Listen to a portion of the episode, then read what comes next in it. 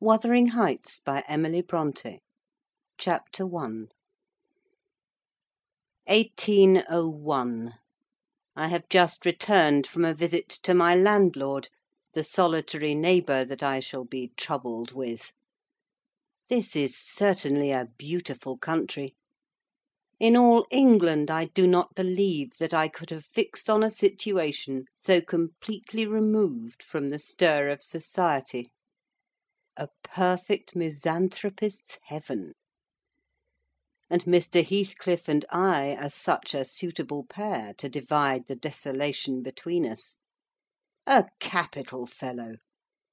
He little imagined how my heart warmed towards him when I beheld his black eyes withdraw so suspiciously under their brows as I rode up, and when his fingers sheltered themselves with a jealous resolution still further in his waistcoat as I announced my name. "Mr. Heathcliff," I said. A nod was the answer. "Mr. Lockwood, your new tenant, sir. I do myself the honour of calling as soon as possible after my arrival, to express the hope that I have not inconvenienced you by my perseverance in soliciting the occupation of Thrushcross Grange. I heard yesterday you had had some thoughts—" "Thrushcross Grange is my own, sir," he interrupted, wincing. "I should not allow any one to inconvenience me if I could hinder it. Walk in." The "walk in" was uttered with closed teeth, and expressed the sentiment, "Go to the deuce."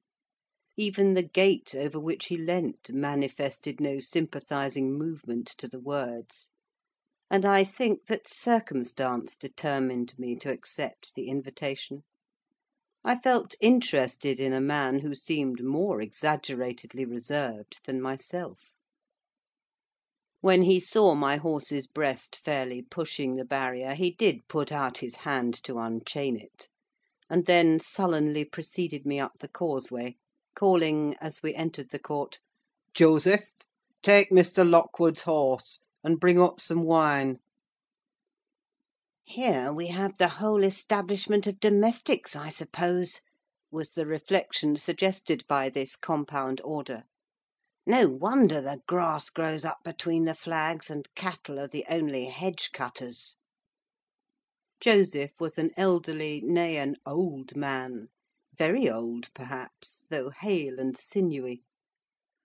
"The Lord help us!" he soliloquised in an undertone of peevish displeasure, while relieving me of my horse, looking meantime in my face so sourly that I charitably conjectured he must have need of divine aid to digest his dinner, and his pious ejaculation had no reference to my unexpected advent. Wuthering Heights is the name of Mr. Heathcliff's dwelling, "wuthering" being a significant provincial adjective, descriptive of the atmospheric tumult to which its station is exposed in stormy weather.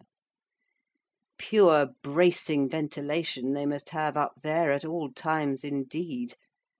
One may guess the power of the north wind blowing over the edge by the excessive slant of a few stunted firs at the end of the house, and by a range of gaunt thorns all stretching their limbs one way, as if craving arms of the sun. Happily, the architect had foresight to build it strong. The narrow windows are deeply set in the wall, and the corners defended with large jutting stones. Before passing the threshold, I paused to admire a quantity of grotesque carving lavished over the front, and especially about the principal door, above which, among a wilderness of crumbling griffins and shameless little boys, I detected the date 1500, and the name Hareton Earnshaw. I would have made a few comments and requested a short history of the place from the surly owner, but his attitude at the door appeared to demand my speedy entrance or complete departure, and I had no desire to aggravate his impatience previous to inspecting the penetralium. One stop brought us into the family sitting-room without any introductory lobby or passage. They call it here the house pre-eminently.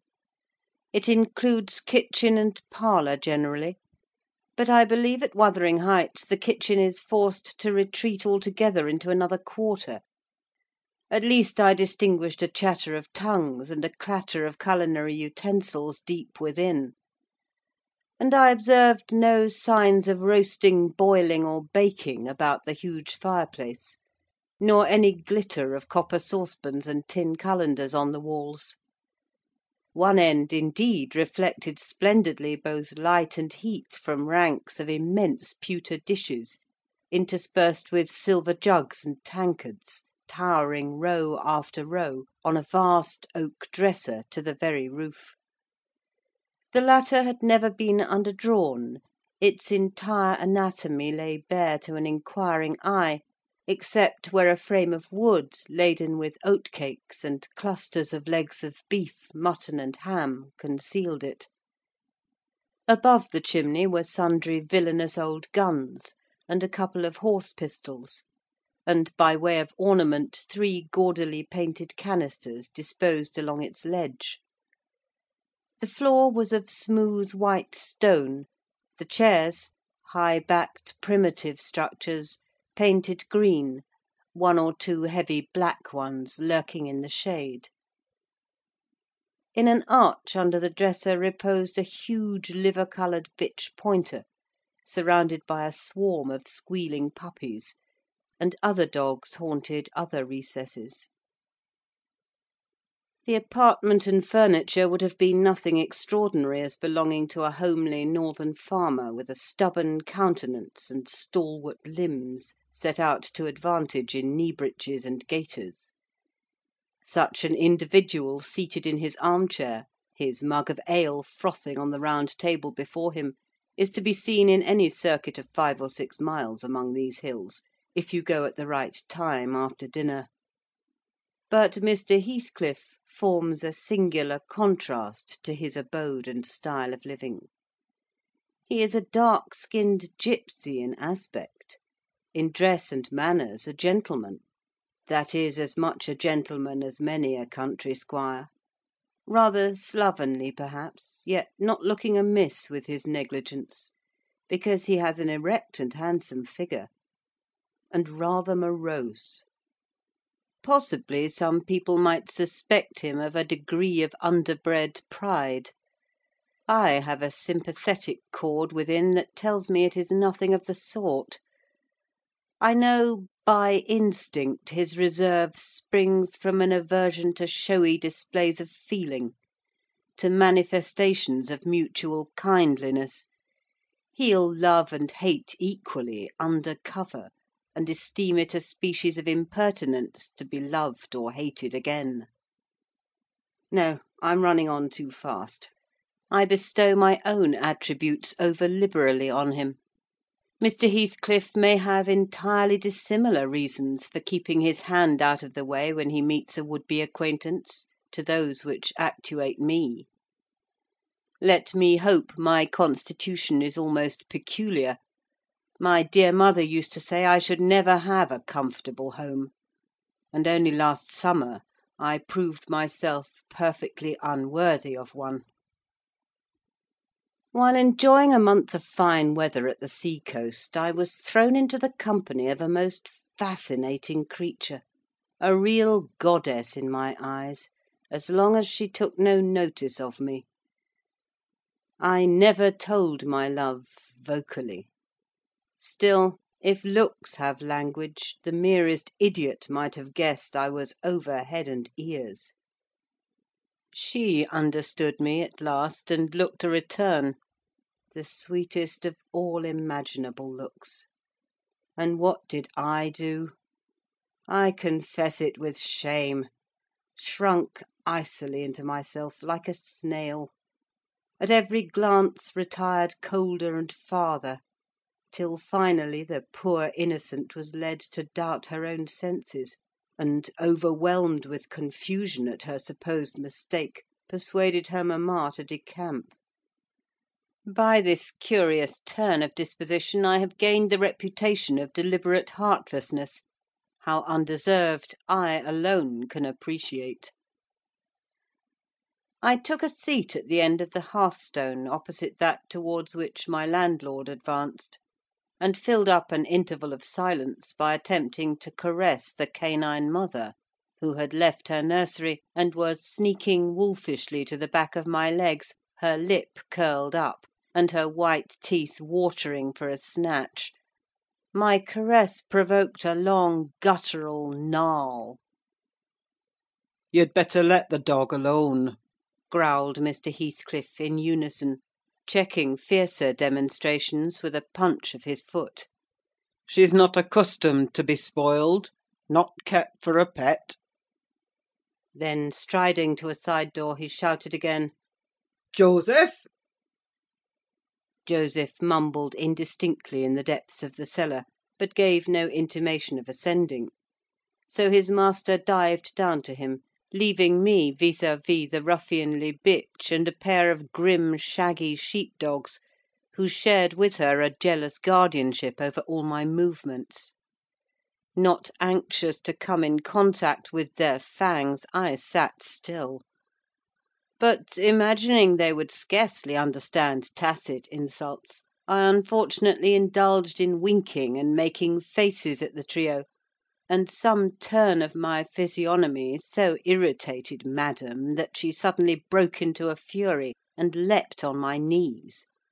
I flung her back and hastened to interpose the table between us. This proceeding aroused the whole hive. Half a dozen 4-footed fiends of various sizes and ages issued from hidden dens to the common centre. I felt my heels and coat-laps peculiar subjects of assault, and parrying off the larger combatants as effectually as I could with the poker, I was constrained to demand aloud assistance from some of the household in re-establishing peace. Mr. Heathcliff and his man climbed the cellar steps with vexatious phlegm. I don't think they moved 1 second faster than usual, though the hearth was an absolute tempest of worrying and yelping. Happily, an inhabitant of the kitchen made more dispatch, a lusty dame with tucked-up gown, bare arms, and fire-flushed cheeks, rushed into the midst of us flourishing a frying-pan, and used that weapon and her tongue to such purpose that the storm subsided magically, and she only remained, heaving like a sea after a high wind, when her master entered on the scene. "What the devil is the matter?" he asked, eyeing me in a manner that I could ill endure after this inhospitable treatment. "What the devil, indeed!" I muttered. "The herd of possessed swine could have had no worse spirits in them than those animals of yours, sir. You might as well leave a stranger with a brood of tigers." "They won't meddle with persons who touch nothing," he remarked, putting the bottle before me and restoring the displaced table. "The dogs do right to be vigilant. Take a glass of wine?" "No, thank you." "Not bitten, are you?" If I had been, I would have set my signet on the biter. Heathcliff's countenance relaxed into a grin. "Come, come," he said, "you are flurried, Mr. Lockwood. Here, take a little wine. Guests are so exceedingly rare in this house that I and my dogs, I'm willing to own, hardly know how to receive them. Your health, sir?" I bowed and returned the pledge, beginning to perceive that it would be foolish to sit sulking for the misbehaviour of a pack of curs. Besides, I felt loth to yield the fellow further amusement at my expense, since his humour took that turn. He, probably swayed by prudential consideration of the folly of offending a good tenant, relaxed a little, in the laconic style of chipping off his pronouns and auxiliary verbs, and introduced what he supposed would be a subject of interest to me, a discourse on the advantages and disadvantages of my present place of retirement. I found him very intelligent on the topics we touched, and before I went home I was encouraged so far as to volunteer another visit to-morrow. He evidently wished no repetition of my intrusion. I shall go, notwithstanding. It is astonishing how sociable I feel myself compared with him. End of chapter 1. Recording by Ruth Golding.